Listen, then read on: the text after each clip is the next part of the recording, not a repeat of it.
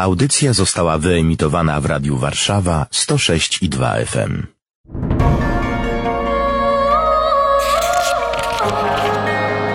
Księga.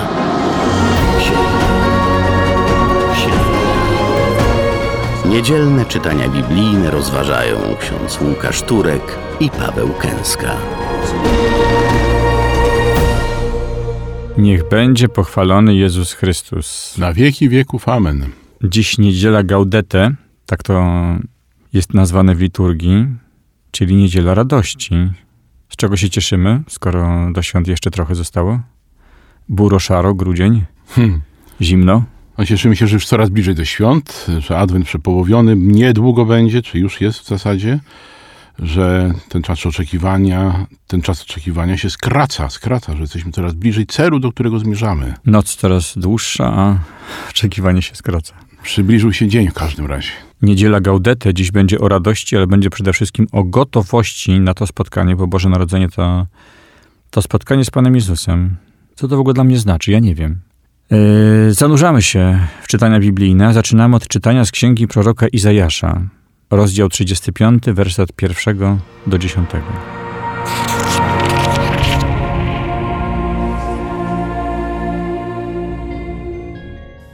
Niech się rozweseli pustynia i spieczona ziemia. Niech się raduje step i niech rozkwitnie. Niech wyda kwiaty jak lilie polne, niech się rozraduje także skacząc i wykrzykując uciechy. Chwałą Libanu ją obdarzono, ozdobą Karmelu i Saronu. Oni zobaczą chwałę Pana, wspaniałość naszego Boga. Pokrzepcie ręce osłabłe, wzmocnijcie kolana omdlałe, powiedzcie małodusznym, odwagi, nie bójcie się, oto wasz Bóg, oto pomsta, przychodzi Boża odpłata. On sam przychodzi, aby was zbawić. Wtedy przejrzą oczy niewidomych i uszy głuchych się otworzą. Wtedy chromy wyskoczy jak jeleń i język niemych wesoło krzyknie. I odkupieni przez Pana powrócą. Przybędą na Syjon z radosnym śpiewem, ze szczęściem wiecznym na twarzach. Osiągną radość i szczęście. Ustąpi smutek i wzdychanie.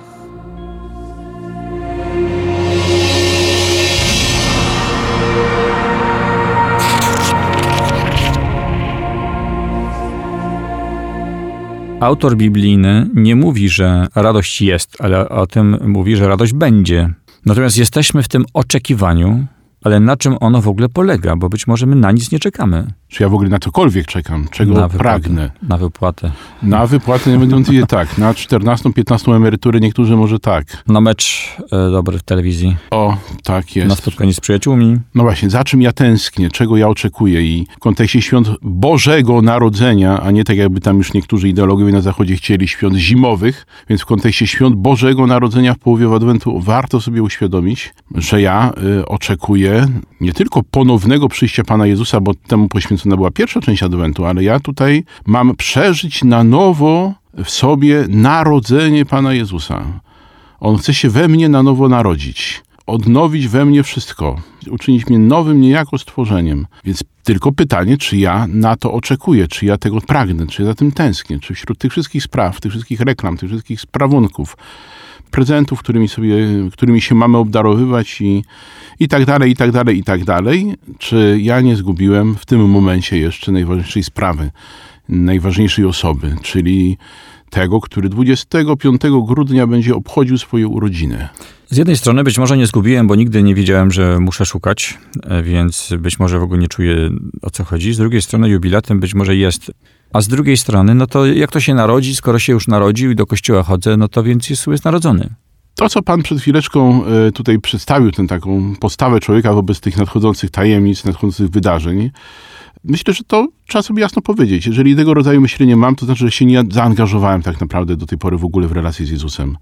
Nie zaangażowałem się w kwestię mojej wiary. Znaczy, wiara dla mnie w W tym momencie to jest tylko to, co gdzieś tam z domu być może wyniosłem, coś do czego się przyzwyczaiłem i być może jestem jednym z tych, który mówi, że chodzę do kościoła, tego, że zawsze tak było, zawsze tak chodziłem.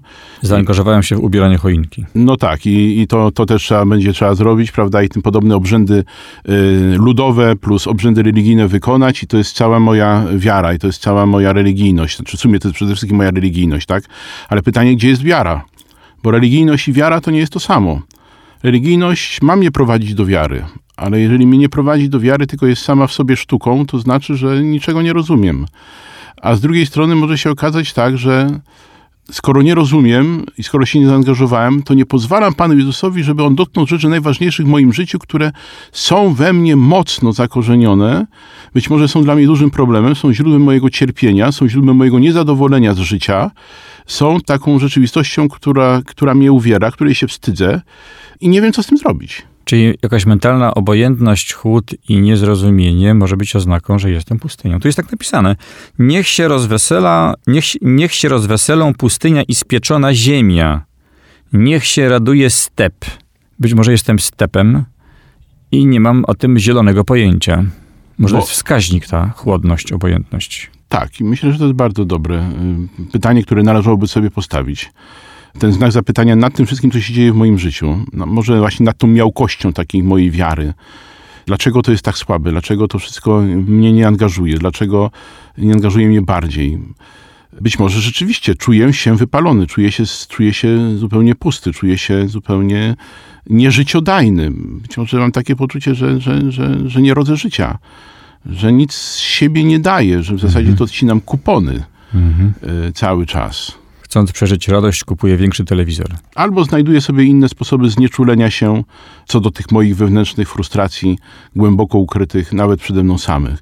I Pan Jezus chce takiej rzeczywistości dotykać.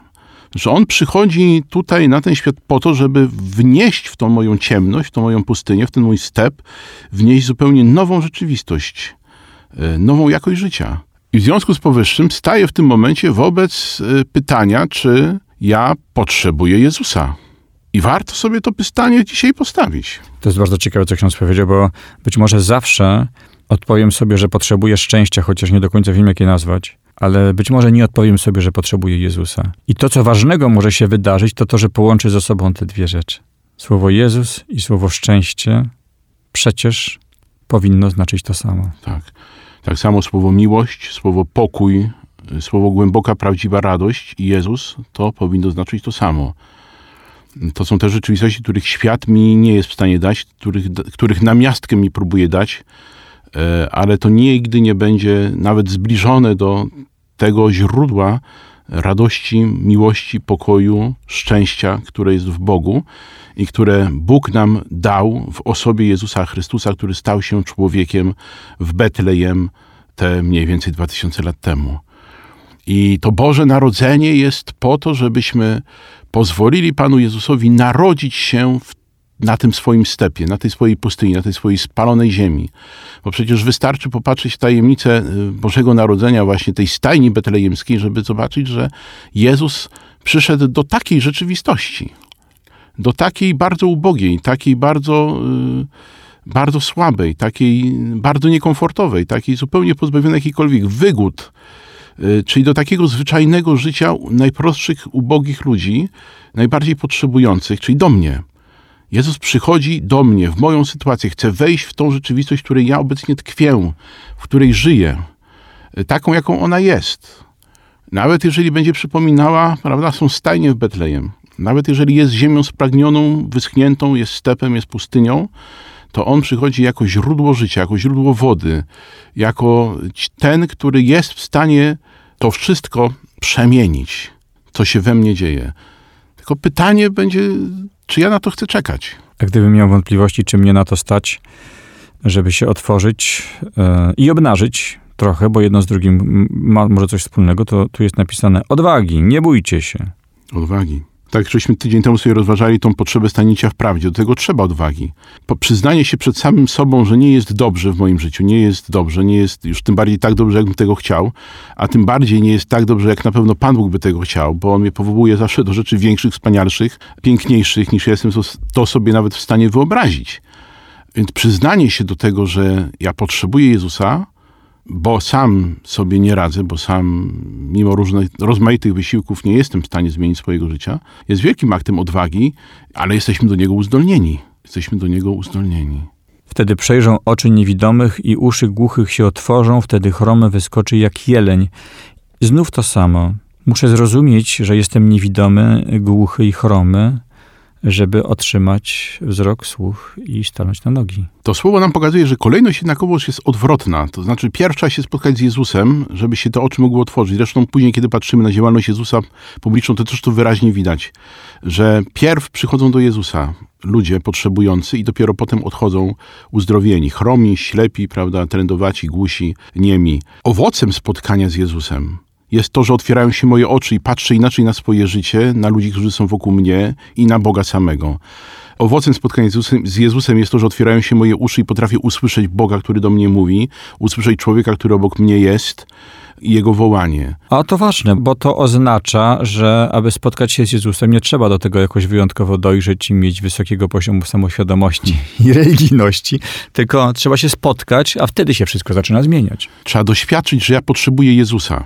Każdy z tych chorych, których później, prawda, Jezus uzdrawiał, oni byli w potrzebie. Jak ja niczego nie potrzebuję, Jezus mówi, potrzebują lekarza chorzy, a nie ci, którzy y, nie potrzebują lekarza zdrowi, tylko ci, którzy się źle mają. Więc właśnie, jeżeli ja się poczuję trochę jak ta pustynia, wyschnięta, e, ziemia, e, jałowa, bez sensu, pustką, e, niepokojem, lękiem, to i zrozumiem, że ja sobie z tym samym dalej już nie poradzę, bo próbuję sobie do tej pory cały czas radzić i uświadomię sobie też, że jest ktoś, kto sobie z tym świetnie radzi, czyli Jezus Chrystus i zacznę za nim tęsknić, to to jest to, to, jest to czego mi potrzeba na tym etapie tęsknoty, pragnienia. Tak więc jesteśmy w oczekiwaniu i w gotowości. O tej gotowości za chwilę będzie mówił również święty Jakub.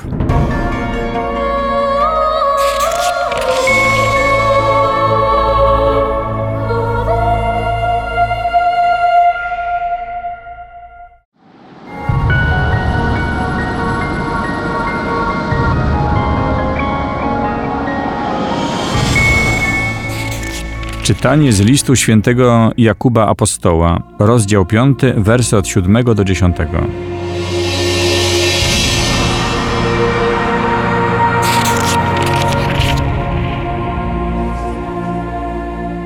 Trwajcie cierpliwie, bracia, aż do przyjścia Pana.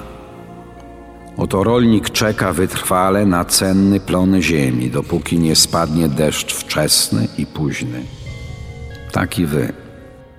Bądźcie cierpliwi i umacniajcie serca wasze, bo przyjście Pana jest już bliskie. Nie uskarżajcie się, bracia, jeden na drugiego, byście nie popadli pod sąd. Oto sędzia stoi przed drzwiami.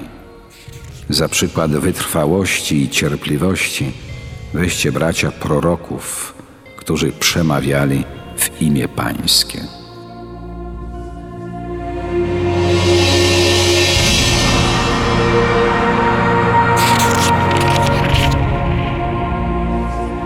Święty Jakub Apostoł odwołuje się do takiego obrazu rolnika, który czeka wytrwale na cenny plon.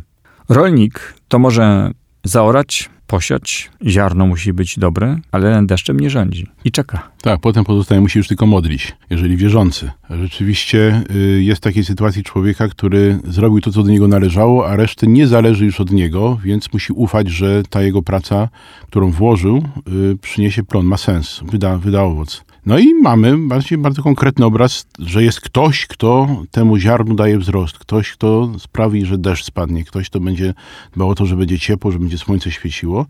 I tym ktoś, kimś jest ktoś wyższy od nas. Jest, tym kimś jest ktoś, kto nas przekracza pod każdym względem, dlatego jest tak pożądany i tak y, wspaniały, tak godzien wyczekiwania godzien otworzenia się na te dary, których nam udziela. Do czego można porównać w naszym życiu to oczekiwanie i ten deszcz, który pada? Coś w nas rośnie, łaska w nas rośnie. W jaki sposób? Jaka łaska? Bo my jesteśmy w oczekiwaniu, w gotowości. Dziś o tym mówimy. Tak, i Królestwo Boże w nas już cały czas rośnie i mamy te ziarnko gorczycy i tak dalej. Zostało zasiane. Wszystko od momentu Chrztu Świętego w nas zostało przygotowane do tego, żeby mogło wzrastać rozwijać, a łaska spływa nieustannie. My, którzy wierzymy, którzy jakoś staramy się zapraszać Jezusa do swojego życia, mamy do niej dostęp przede wszystkim przez sakramenty tak? czyli przez trwanie w łasce uświęcającej, przez spowiadanie się, przez karmienie się ciałem Pana Jezusa, karmienie się Jego Słowem, przez trwanie we wspólnocie, w której się razem modlimy, umacniamy nawzajem, wspieramy się, podnosimy, motywujemy,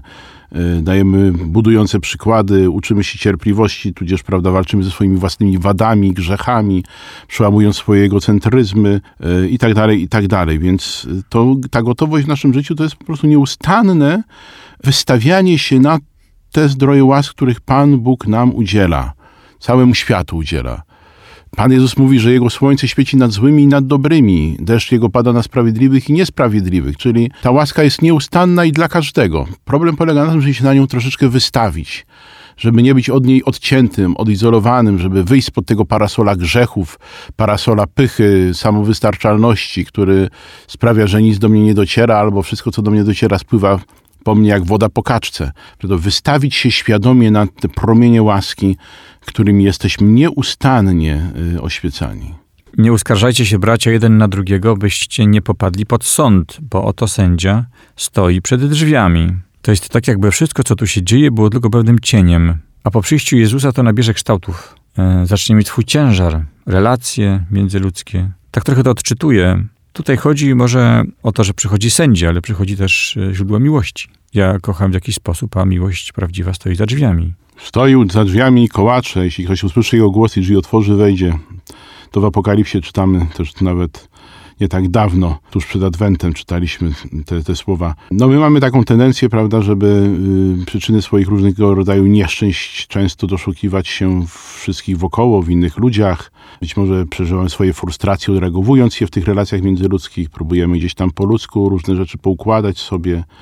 Y, zazdrościmy innym y, tego, co mają, albo wkurzamy się na nich, że nie dają nam tego, co byśmy chcieli osądzamy siebie nawzajem, prawda? No to właśnie jak gdyby o tym, że próbujemy tak w tej rzeczywistości doczesnej y, zaradzić tym wszystkim swoim brakom, gdzieś tam niecierpliwi jesteśmy w oczekiwaniu i zamiast skupić się na Panu Jezusie, to skupiamy się na sobie samych, kręcimy się wokół siebie, no i w związku z powyższym wszystko to, co wokół nas się dzieje, no to jest y, nam często wrogie, nieprzychylne, niewygodne, y, sprawia, że, prawda, jestem taki, jakim jestem, zmęczony, sfrustrowany.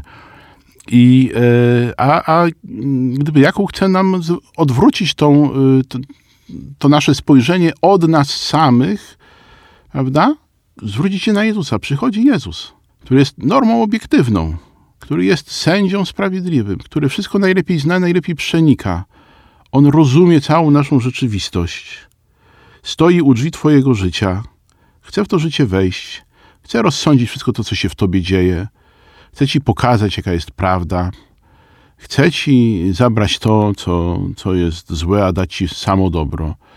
Jest przy twoich y, drzwiach, a klamka jest po twojej stronie.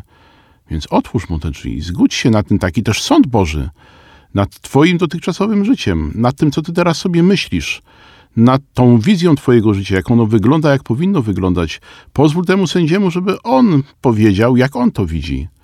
I wtedy kiedy popatrzysz na to jego oczami, może się okazać, że zupełnie sprawy wyglądają inaczej niż ci się do tej pory wydawało. W tym wszystkim ważna jest wytrwałość i cierpliwość. I to jest ciekawy zwrot. Wytrwałość i cierpliwość proroków. Mamy z nich brać przykład. Na czym polegała wytrwałość i cierpliwość proroków? No wystarczy sobie przeczytać te księgi prorockie, prawda, z Starego Testamentu. Że mieli pod górę i nie odpuszczali? Dokładnie, dokładnie. Popatrzeć się na proroków naszych czasów, chociażby Jana Pawła II, który też miał pod górę i też nie odpuszczał y, i wierzył i mówił, że widzi już tą wiosnę Kościoła. Minęło od jego, od jego śmierci prawie 20 lat. Jakoś tej wiosny Kościoła jeszcze ja nie widzę. Przynajmniej miejmy cierpliwość, tak? Prorocy byli ludźmi wielkiego zaufania do Pana Boga. Wielkiego przekonania, że słowo, które Pan Bóg wypowiada jest słowem pewnym i ono w swoim czasie wyda plon, wyda owoc, zostanie spełnione tym zaufaniu do Pana Boga kryło się źródło ich cierpliwości, ich wytrwałości, w wypełnianiu woli Boga, w robieniu tego, do czego Bóg ich powoływał. To w czym nie ma być cierpliwy i wytrwały? Nie jestem prorokiem. Hmm. Jestem Może- prorokiem. Każdy jest prorokiem. Jestem prorokiem. Jestem prorokiem, to Chrztu Świętego jestem prorokiem. Mam być wytrwały w wypełnianiu mojego powołania, zadań, które tutaj na ziemi Pan Bóg mi dał do wypełnienia. A ja nie wiem, nie znam jakich tych zadań. Nie rozumiem tego, co ksiądz mówi. Bycia mężem, bycia żoną, bycia rodzicem, ojcem, matką, bycia pracownikiem w Radiu Warszawa, tudzież wikariuszem parafii Matki Bożej Pięknej Miłości na Tarchominie, spowiednikiem, rekolekcjonistą, konferencjonistą. No dobra, a jeżeli y, to wszystko jest i staram się i jakoś tam sobie 3 plus sobie dam, być może ktoś inny da mi lepiej, a ktoś inny gorzej, różnie bywa. Natomiast czuję w sercu y, niespełnienie. Ja myślę, że to nas często dotyka. Pustka, chęć rzucenia wszystkiego, może czasem przemęczenie, różne rzeczy. Mhm. Może to jest po prostu zła droga, może to nie jest brak wytrwałości. Być może ja tą drogę zbyt, zbytnio przeżywam y, w oparciu o własne siły. Być może właśnie nie zaprosiłem Pana Jezusa tak naprawdę do końca i nie zapraszam Go. Być może zaprosiłem Go kiedyś, albo zapraszam Go od czasu do czasu, albo zaproszę Go, prawda, z okazji Wielkanocy, y, tudzież Bożego Narodzenia, kiedy się wyspowiadam, a potem zapominam o tym, że powinienem Go zaprosić zaraz po Bożym Narodzeniu ponownie. Być może nie trwam tej łasce uświęcającej i tak trochę o własnych siłach sobie radzę. No to jest, no jesteśmy w drodze, tak? I pamiętajmy o tym, ciągle sobie o tym przypominajmy, że Jezus nam w tej drodze chce towarzyszyć. Mówi, ja jestem waszą drogą. Mówi, przyjdźcie do mnie, naśladujcie mnie, weźcie swój krzyż, uczcie się ode mnie. Czyli bądźcie ciągle w, relacji ze mną. Nie pozwalajcie na to sobie, żebyście byli ode mnie oddzieleni. Ja nie chcę się wam narzucać. Ja y, oczekuję od was wiary, czyli takiego kroku trochę w ciemność. Trochę pod prąd, może bardzo pod prąd tego świata, zwłaszcza jego dążeniom. Nie czujesz, nie widzisz, ale y, ja cię zapewniam, że jestem przy tobie, że cię kocham, że cię podtrzymuję, że ani, chwilę, ani przez chwilę nie jesteś sam, tylko ty ze swojej strony nie stawiaj żadnych murów, żadnych przeszkód między mną a tobą. Czyli pozwól mi na to, żebym cię poprowadził. Zapraszaj mnie do swojego życia. Dbaj o to, żebyś miał czyste serce. A ja wtedy będę mógł dokonywać sobie tych nowych dzieł i te wszystkie tęsknoty twoje e, wypełniać i tą pustkę zapełniać pokojem. Czyli bądź gotów. Bądź gotów. Za chwilę przeczytamy fragment z Ewangelii według świętego Mateusza.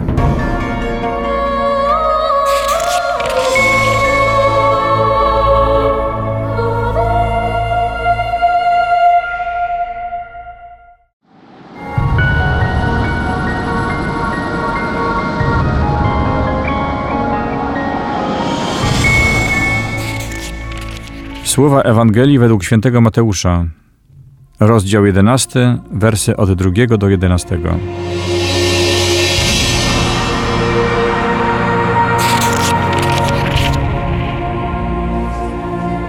Gdy Jan usłyszał w więzieniu o czynach Chrystusa, posłał swoich uczniów z zapytaniem: Czy ty jesteś tym, który ma przyjść, czy też innego mamy oczekiwać? Jezus im odpowiedział: Idźcie i oznajmijcie Janowi to, co słyszycie i na co patrzycie. Niewidomi wzrok odzyskują, chromi chodzą, trędowaci doznają oczyszczenia. Głusi słyszą, umarli zmartwychwstają, ubogim głosi się Ewangelię.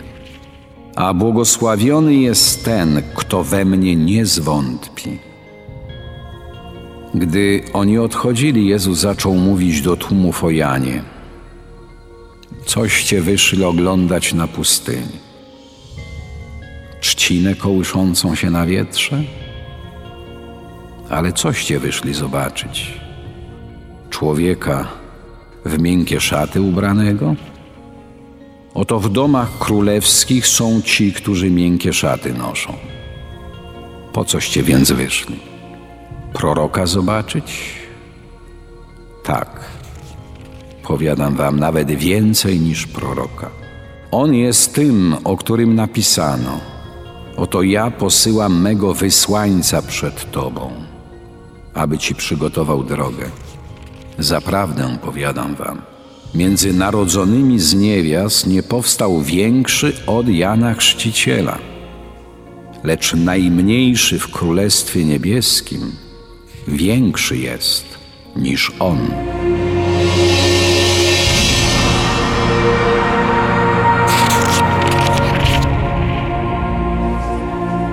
My to pytanie na początku zadawaliśmy sobie dziś tej audycji. Co wyszliście obejrzeć na pustyni? Co wyszliście zobaczyć? Jezus pyta wytrwale kilka razy, ale co wyszliście zobaczyć? Ale kogo wyszliście zobaczyć? Być może oni wcale nie wyszli zobaczyć Boga. Być może właśnie w ogóle na Niego nie czekają.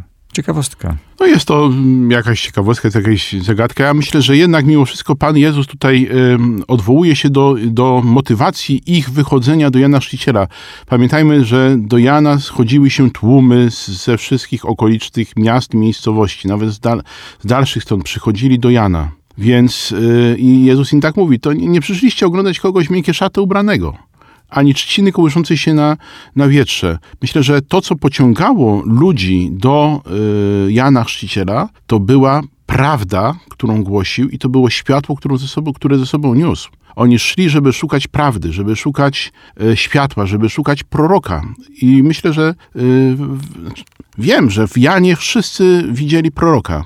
Zastanawiali się niektórzy, czy to nawet nie jest Mesjasz, prawda, oczekiwany, ale on zawsze temu zaprzeczał. Niewątpliwie za proroka go uważano i proroka w nim szukano, czyli kogoś, kto im pokaże właściwy kierunek życia, pomoże im odpowiedzieć na pytania, które jemu stawiali. Jak ja mam żyć? Co mam w swoim życiu zmienić, żeby wypełnić wolę Bożą? Jak mam otworzyć swoje serce jeszcze bardziej na Boga? Przychodzili ludzie różnych stanów, także ci, którzy no, przez Jezusa byli wielokrotnie y, krytykowani za, za swój styl życia. Także więc faryzeusze, przychodzili kapłani, przychodzili ludzie z elit i Jan do każdego miał słowo prawdy, być może twardej prawdy, ale prawdy, która poruszała serce i która powodowała, że chciano go słuchać i, i słuchano. Z Jezusem też rozmawia twardo trzeba przyznać. Pyta przez posłańców. Czy ty jesteś tym, czy mamy czekać na innego? No tak, Nie wiemy, kłania się nisko. Nie kłania się, chociaż hmm, kuzynami byli, więc znali się. Ale ciekawe to jest, można by się zastanowić nad powodami, dla których Jan z takim pytaniem posyła swoich uczniów. On wiemy, że on siedzi w więzieniu. To jest ostatni etap jego życia, o którym on sam mówił, trzeba, żebym ja się umniejszał, a żeby on wzrastał, czyli Jezus. Być może coś zaniepokoiło Jana wśród tych pogłosek, które docierały. Yy, ludzie, yy, zwłaszcza elity, prawda, uczeni, oskarżali Jezusa o to, że łamie szabat, o to, że przebywa z celnikami i grzesznikami, o to, że zachowuje się w jakiś sposób taki zupełnie e, nieadekwatny do roli rabbiego, nauczyciela Izraela i tak dalej, aspirującego do kogoś, kto ma ludzi, ludziom przewodzić. Być może jakieś wątpliwości się w tym Janie, e, też w tym więzieniu e, pojawiały, trudno powiedzieć, ale nawet jeżeli się pojawiały, to wie, gdzie z tymi wątpliwościami przyjść i w jaki sposób. Tak sam nie może, więc posyła swoich uczniów z bardzo konkretnym pytaniem. Czy ty jesteś tym, na którego czekamy? Czy miał przyjść? Chociaż on sam Jezusa pokazał jako baranka Bożego, który gładzi grzechy świata. I Jezus odpowiada mu w sposób bardzo jednoznaczny i bardzo czytelny, ponieważ odwołuje się do proroctw, które właśnie zapowiadały Mesjasza i, i znaki mesjańskie. I to jest odpowiedź y, dla Jana. My to możemy się nad nią zastanawiać, co to do końca miałoby znaczyć, ale dla Jana to była odpowiedź jednoznaczna. Tak, jestem Mesjaszem. Jestem tym, na którego czekałeś. Z tych wszystkich rzeczy, o których mówi Jezus, o chromych, którzy chodzą, trędowaci, zostają oczyszczeni, głusi, słyszą, umarli, z martwych wstają. I teraz uwaga, na końcu być może najbardziej niepozorna rzecz, ale mi się wydaje, że najbardziej rewolucyjna, która zmieniła wszystko. Ubogim głosi się Ewangelię, czyli ci, którzy naprawdę są nikim, nagle zaczynają być kimś. I to jest Jezus. To jest Bóg. To jest Bóg, właśnie, to jest Bóg, Jezus, który przychodzi z dobrą nowiną. Przywracam ci utraconą godność dziecka Bożego. Oddaję ci wszystko to, co grzech ci odebrał. Wszedłeś w rzeczywistość śmierci, ja jestem tym, który przywraca ci życie. Więc daję ci dobrą nowinę. Wszystko wypełniło się we mnie. Zostajesz odkupiony, zostajesz uratowany, zostajesz napełniony szczęściem. We mnie masz nowe życie. I Jezus bardzo chciał, żeby, zresztą właśnie wyraźnie mówił o tym, że to, to głoszenie Ewangelii to było jego podstawowym zadaniem, najważniejszym zadaniem. Te wszystkie znaki, które czynił, one potwierdzały tylko, albo aż potwierdzały prawdziwość jego posłannictwa, potwierdzały prawdziwość słów. To samo się zresztą dokonywało potem w dziejach apostolskich. Apostołowie głosili Ewangelię, a Duch Święty potwierdzał znakami, cudami wszystko to, co się, to, co oni głosili. Więc najważniejsze jest to, żeby każdy usłyszał dobrą nowinę o Jezusie, który stał się człowiekiem. Z naszej perspektywy dzisiaj patrząc, umarł na krzyżu dla naszego zbawienia, zmartwychwstał i dał nam Ducha Świętego. To też się wiąże z tym, znów do tego wracam, do tych pytań. Co wyszliście obejrzeć? Jakąś ciekawostkę? Nie, to nam nie wystarcza. kogoś w miękkie szaty odzianego, komfort, dostatek, wypełnienie. Lęków życiowych nie, to nam nie wystarcza. Zobaczyć proroka, tak, czyli poznać prawdę. I nasze oczekiwanie tak naprawdę, wracam do tego, jest oczekiwaniem naprawdę. Ona jedna chyba ma do nas klucz. I, jak sam Jezus potem powiedział, wyzwala. Poznacie prawdę, prawda was wyzwoli. Z czego? No właśnie z tego wszystkiego, co ja dzisiaj przeżywam jako pustynię, jako ziemię spaloną, jako moją bezradność, niewystarczalność, pustkę. Tak? Wszystko to, co żeśmy tutaj już powielokroć ponazywali, a każdy z was słuchających yy, też w swoim sercu gdzieś pewnie te przestrzenie ponazywał i nazywa nieustannie. Jezus wyzwala z tego wszystkiego, co nas niszczy. Przychodzi jako źródło życia, wypełniające wszelkie braki, uzdrawiające wszelkie rany, wszelkie choroby, przywracające nadzieję, nadające perspektywę naszemu życiu. Mamy nowy cel. Cel, który dał nam Jezus. Cel, którym jest otwarte bramy nieba i y, osiągnięcie zbawienia. Wszystko to zaczyna się od Jezusa, od Jego wcielenia, a my mamy być gotowi na to, żeby go przyjąć. Ta gotowość jest tak ważna, bo po tej całej liście e, zmiany, które następują, kiedy Jezus przychodzi, ostatnie zdanie jest takie: A błogosławiony ten, kto nie zwątpi we mnie. Mhm. Na tym polega nasze oczekiwanie. Nie zwątpić, trzymać się. Zdecydowanie tak. No, nie jest to zadanie łatwe, y, ale z Bożą pomocą jest, jest możliwe oczywiście, bo Jezus nie, stawiał nam, nie stawiałby nam nigdy zadań przekraczających nasze możliwości. Tym bardziej, że nie własną siłą zwyciężamy. To wszystko dzieje się mocą Ducha Świętego w nas. Ważne jest to, żebyśmy my ciągle byli w gotowości y, na przyjmowanie tej łaski, której potrzebujemy, by te wątpliwości, zwątpienia nie zapanowały nad naszym życiem, by się nie dać oderwać od, od relacji z Jezusem, od, nie dać się zaślepić temu światu, ogłuszyć temu światu, na to wszystko, co Pan Bóg nam pokazuje i co do nas mówi. Bo dopiero wtedy jest, jest, jest y, niebezpieczeństwo takiego zagubienia się i zwątpienia. Natomiast póki trwamy przy Panu Jezusie, to nawet jeżeli będziemy przeżywali różne zachwiania, a one są częścią naszego życia i, i są także częścią drogi do świętości, to one nas nie zwyciężą, dlatego że Jezus jest mocniejszy. Czyli jesteśmy w Adwencie, mamy być gotowi na przyjście Jezusa i gotowi na przyjęcie tej prawdy. I prawdy o nas, i o Nim. Ale przecież całe życie chyba jest takim Adwentem. Adwent, ten, który przeżywamy liturgiczny, to rzeczywiście jest przede wszystkim przypomnienie. Przypomnienie, że powinniśmy czekać przez wszystkie 12 miesięcy w roku, a nie tylko przez ten jeden. Ale to tak jest w wielu momentach tego roku liturgicznego, który przypomina nam o tym, co powinno być treścią istotną całego naszego życia. Wszystkie nasze dni, od momentu, kiedy tego zyskujemy świadomość. Obiektywnie rzecz ujmując, są drogą do nieba, są drogą do celu. Bardzo ważne jest to, i Panu Bogu za to dziękujemy, że On nam dał tą łaskę wiary, dzięki której możemy świadomie tą drogą kroczyć. A jeżeli nie kroczymy nią świadomie, znaczy kroczymy ją z Nim, zapraszając Go do tej codzienności, zapraszając do tych zwyczajnych spraw. Dzięki Jego pomocy identyfikując te przestrzenie, prawda, naszej bezradności, pustki, pustyni. Po to właśnie y, On nam je pokazuje, żebyśmy do nich w sposób szczególny Go zaprosili. Abyśmy pozwolili strumieniom łaski, strumieniom wody żywej, które od Niego pochodzą, ciągle to wszystko nawadniać, obmywać, a słońcu, promieniom życiodajnym oświetlać tak, żeby mogło to wszystko w coraz większym stopniu wzrastać, rozwijać. się. Gaudete. I gaudetę z tego powodu właśnie. Radujmy się, bo to wszystko już jest coraz bliżej nas. Gaudetę. Za uwagę dziękuję Państwu Ksiądz Łukasz Turek. i Paweł Kęska. Księga. Księga. Księga.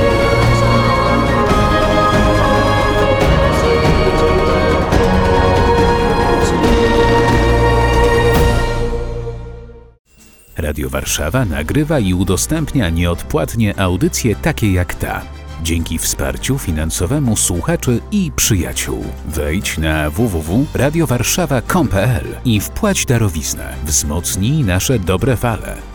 Dziękujemy.